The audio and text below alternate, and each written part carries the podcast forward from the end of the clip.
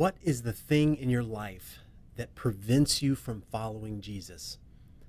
That prevents you from enjoying the benefits of following Jesus? That is what this particular passage is about in Mark, and in particular, how money and wealth can completely disrupt our faith and our ability to follow Jesus. Do we follow Jesus or do we follow money? Is money in charge of my life or is Jesus? In this particular passage, we have two parallel sections that illustrate the same point, but with opposites. On the one hand, we have children and their simple, humble faith. And Jesus says that to such belong the kingdom of God, and he uses them as an example to us. Look at verse 15. It says, Truly I say to you, whoever does not receive the kingdom of God like a child shall not enter it. And then Mark shows what Jesus did for these children in verse 16. He says, And he took them in his arms, and he blessed them, laying his hands on them.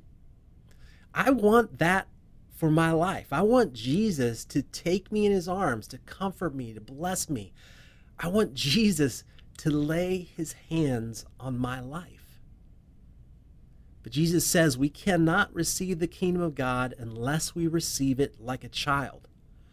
Now, children are not perfect. Anyone who has is a parent knows that, and they learn that very quickly. But what does that, that mean exactly? What is it about children that that Jesus wants us to emulate, to copy. And that's where he goes next in this passage. Uh, he has this really sad encounter with this rich man. In the next section, Jesus shows us what it looks like to receive the kingdom of, child, of God like a child, but he's going to use a negative example. In other words, it's like, uh, uh, what does it mean to have the faith like a child? Mark says, let me show you what it's not like.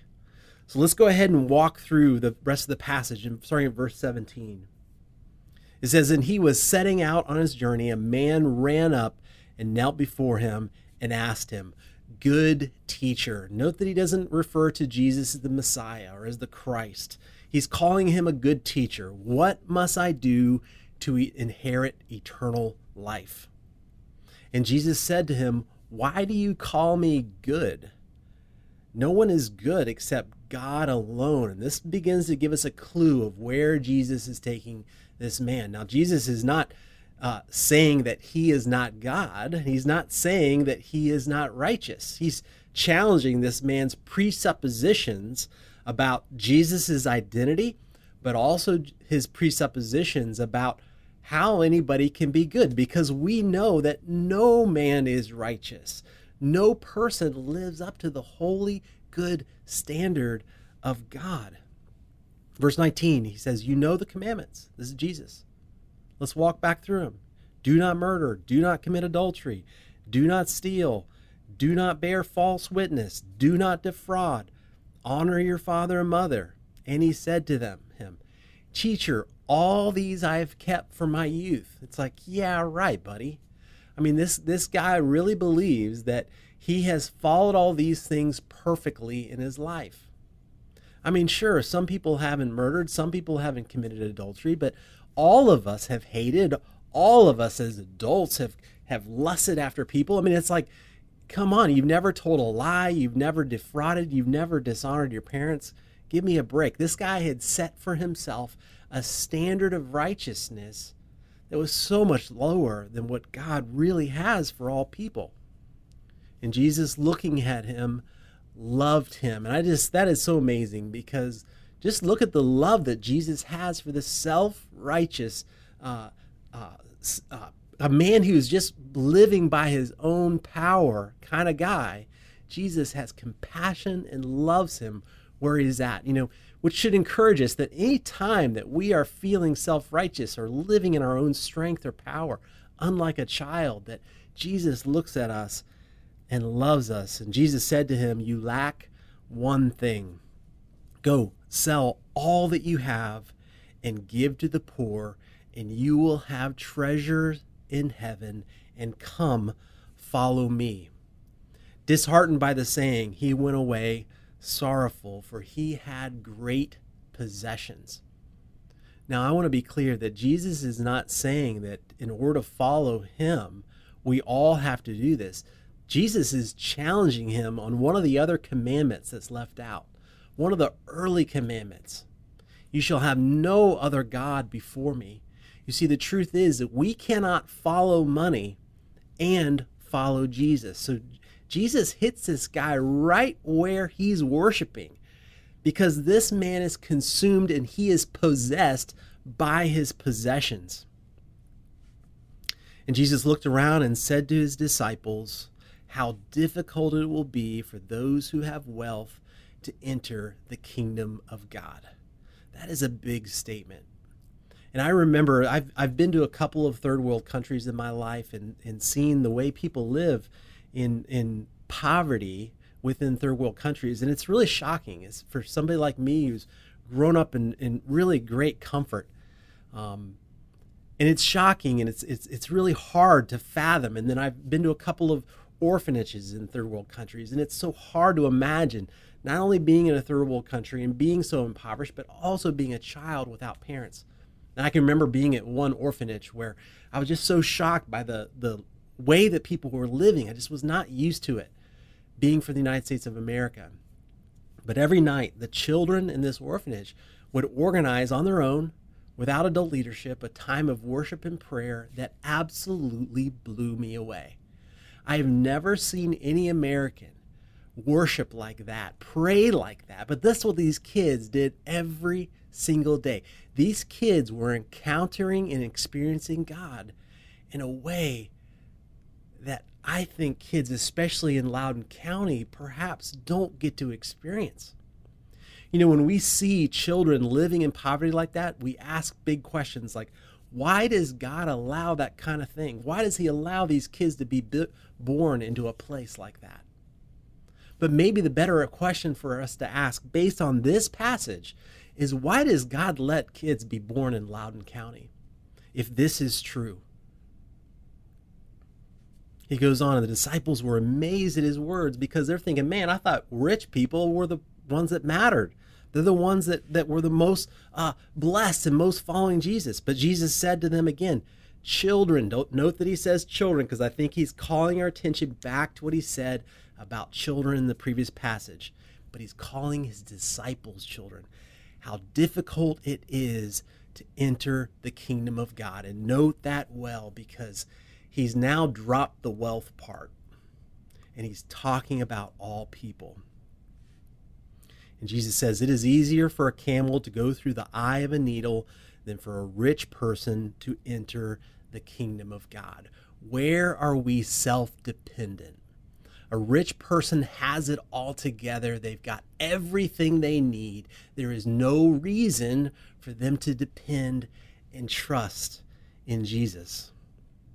And they were exceedingly astonished and said to him, Then who can be saved? It's a great question. Jesus looked at them and said, With man it is impossible, but not with God. For all things are possible with God.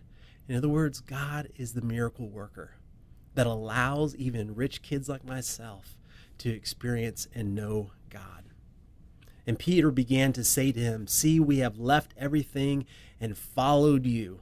He's excited because remember what happened? Jesus called his disciples. They dropped their nets, they left their boats, and just followed Jesus. Is that possible for you and I? Are there things that are holding you back that you just need to drop? in order to follow Jesus. And Jesus said, Truly I say to you, there is no one who has left house or brothers or sisters or mother or father or children or lands for my sake and for the gospel who will not receive a hundredfold now in this time. Note that well. He's saying there isn't just eternal benefits to following Jesus, there are significant benefits to following him today. Do we believe that? Do we have the childlike faith that says, okay, Jesus said it, I believe it. I don't need to ask questions. I don't need, I just, okay, that's what I, that's what I believe. He says, hundredfold now at this time, houses and brothers and sisters and mothers and children and lands with persecutions. Okay, so it's not pain free. and in the age to come, eternal life. In other words, not just benefit in the future, but benefit today. But and then he ends it with, but many who are first will be last, and the last first. Guys, the way that children follow, the way that children interact with adults, they don't care who the adult is. They have just built in innate respect for adults. Um, as it, you know, the older we get, the less respect we have for more people in our lives. We become more and more hardened and prideful about who we are and what we can do. Am I humble enough to believe Jesus like a child? Am I humble enough to believe that when I follow him, I will receive a hundredfold even in this life? That I can deny my uh, what I want and, and, and to follow him and, and to give up and sacrifice for the gospel and for his sake. Do I believe that? Am I willing to give up anything and everything to follow him? Brothers and sisters, if if if there's something that's holding us back, then we are not going to experience all that Jesus has for us and all that he's going to open up for us. Think about how a child has so few possessions. They're they're important to the child. But they can walk away from those possessions and in the very next day get the same number of possessions that they had. You know, I don't know, my, my kids own maybe $50 worth of things that belong to them truly. How easy would it be for them to just walk away from that? You know, I think about all that I possess, and if Jesus were to call me to leave it, could I do that? Would I think, oh, I got to deal with this? Who, what am I going to do with the house? What am I doing? You know, all these things. Am I encumbered by those things? Do they possess me?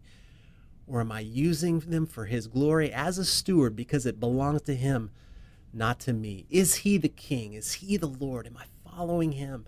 And am I receiving Him as His hand on my life because of that?